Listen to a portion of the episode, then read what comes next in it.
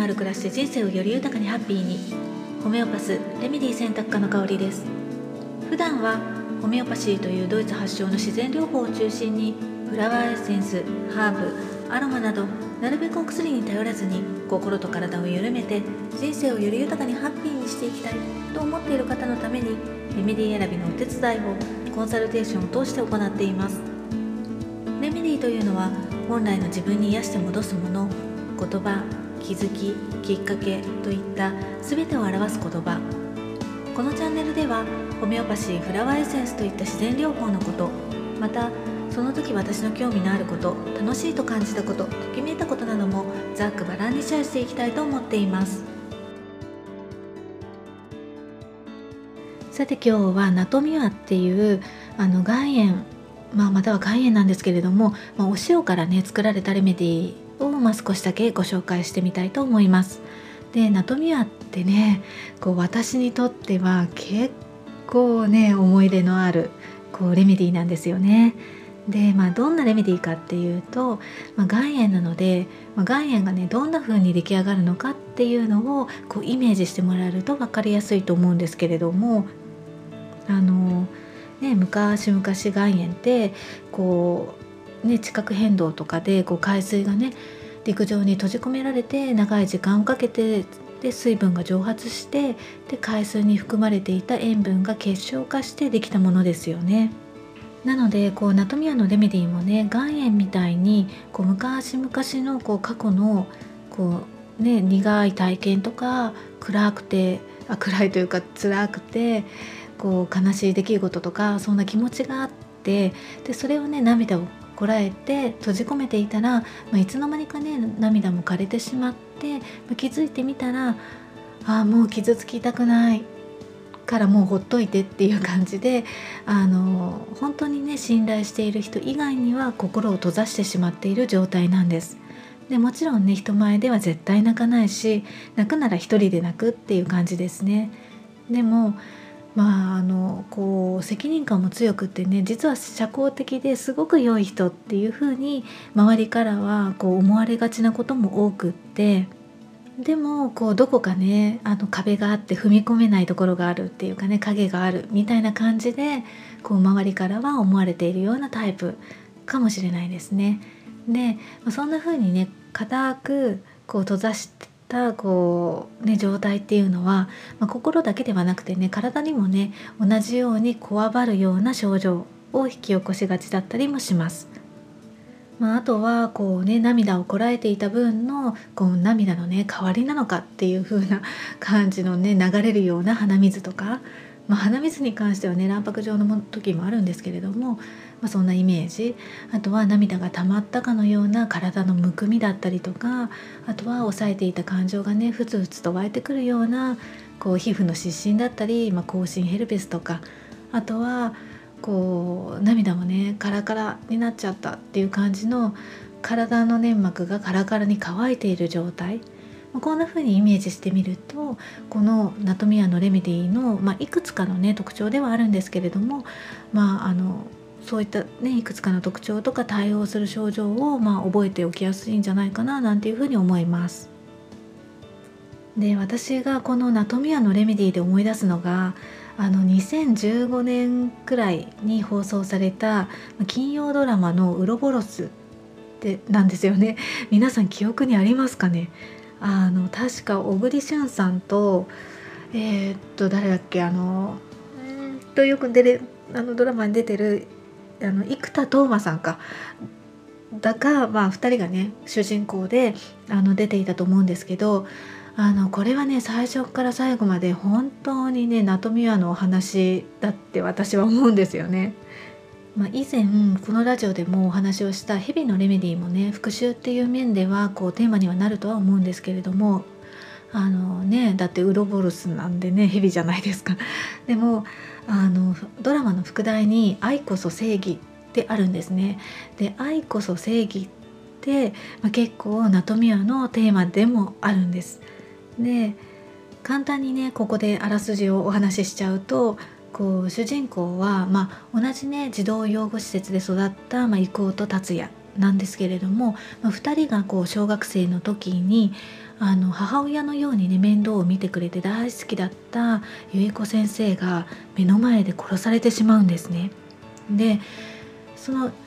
あのことについて犯人を見ていたので犯人について警察に話したんですけれどもなぜか警察にはもみ消されてしまうんです。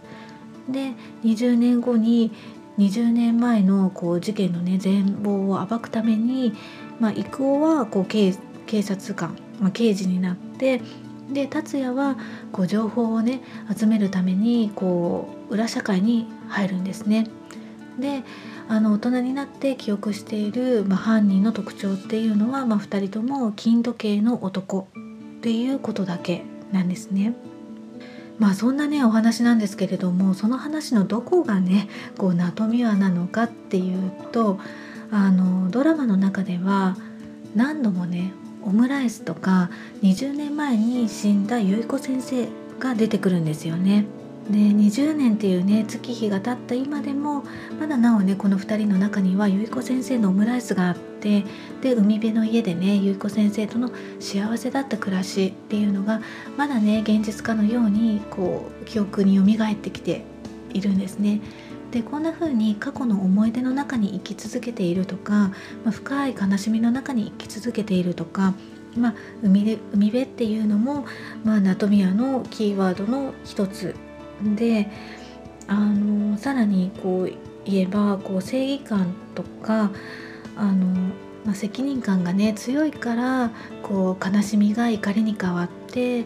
で真相を知ってこう犯人を見つけてね復讐するっていうのが、まあ、2人のね使命になったんですけれども、まあ、そういったね正義感とかあの責任感が強いっていうところもナトミワなんですね。まあ、さらに、まあ、2人とも、まあ、人付き合いも上手そうに見えて仲間もたくさんいるんです。でも仲間からするとこうどこかね彼らには大きな壁を感じているんですよね。で、まあ、そんなね壁があるっていうのもナトミアの特徴でしたよね。でまあさらにさらにこう郁夫と達也は自分たちの関係を隠してあの他人を信用していないんですね。で社交的に見えて実は閉鎖的っていうのもナトミアですよねなんとなく。うん、で、まあ、さらにさらにあの郁夫はたびたびね頭痛に悩まされるんですけれどもその頭痛っていうのがこうハンマーで殴られたような激しい頭痛で目がチカチカするんですね。でこれも実はナトミアのレメディの対応する症状の一つです。さらにさらにさらに2人とも整理整頓された無駄のない部屋とかねオフィスなんですよね。それもちょっとねナトミアっぽいって私は感じましたね。うん、で、まあ、あとはね最終話に近づくにつれてこう両親の呵責をね郁夫がこう感じ始めるんですね。で、まあ、両親の呵責に悩むっていうのもナトミアっぽいんです。で、まあ、最後はねこう落ち着く海辺の家に戻って2人でね由衣子先生と再会して、まあ、20年前と同じ幸せな時間を過ごし始めるっていうのももう最後までナトミアだなっていうふうに感じました。まあ、きっと、まあ、もしねこう郁夫と達也がこうナトミアを取っていたらもしかしたらね結末は変わったんじゃないかななんていうふうにあの当時ね私はドラマを見ながらすごく思っていましたね。で、まあ、最終話でね美月ちゃんがなっていうね、まあ、登場人物がいるんですけれどもが泣き崩れてしまうんですけれども、まあ、そんな美月ちゃんにはねあの死別離別のレメディーでもあるこうイグネシアっていう、まあ、本当にねあの悲しい時にあの使うとことが多いねレメディーをあのね取ってもらいたいなっていうふうにすごく思いましたね。あのねイグネシアを取らずに美月ちゃんがもしこう涙をこらえてね一人で抱え込んでしまうと美月ちゃんもゆくゆくはねこうナトミアが必要なステージに入っていってしまうんじゃないかななんていうふうに思いました。まあこのドラマはね本当に次々とあの暴かれる真相もね面白かったっていうふうに記憶しているんですけれども、まあ、レメディ目線で見ても、まあ、もっとね深く解説できるような気がする面白いドラマだったと思うので、まあ、もしねこう気になる方がいたら、まあ、レンタルでもね見てみるといいかもしれないですね。はい今日は長くなりましたが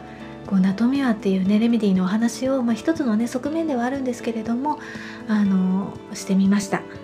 今日も最後までお聴きいただきましてありがとうございました。この配信が誰かのちょっとした気づきレメディーになりますように。メルマガやブログではレメディのある暮らしのヒントをお届けしています。より具体的なレメディの紹介もしていますのでご興味のある方は概要欄のリンクを覗いてみてくださいね。また皆様からのレターも受け付けています。こちらもあの概要欄にリンクを貼ってみましたので見てみてくださいねでまあこのね番組に関するご感想はもちろんレメディを使ってみた体験談やこんな話をしてほしいななんていうお声をねそこで聞かせていただけたらとっても嬉しいですそれではまた。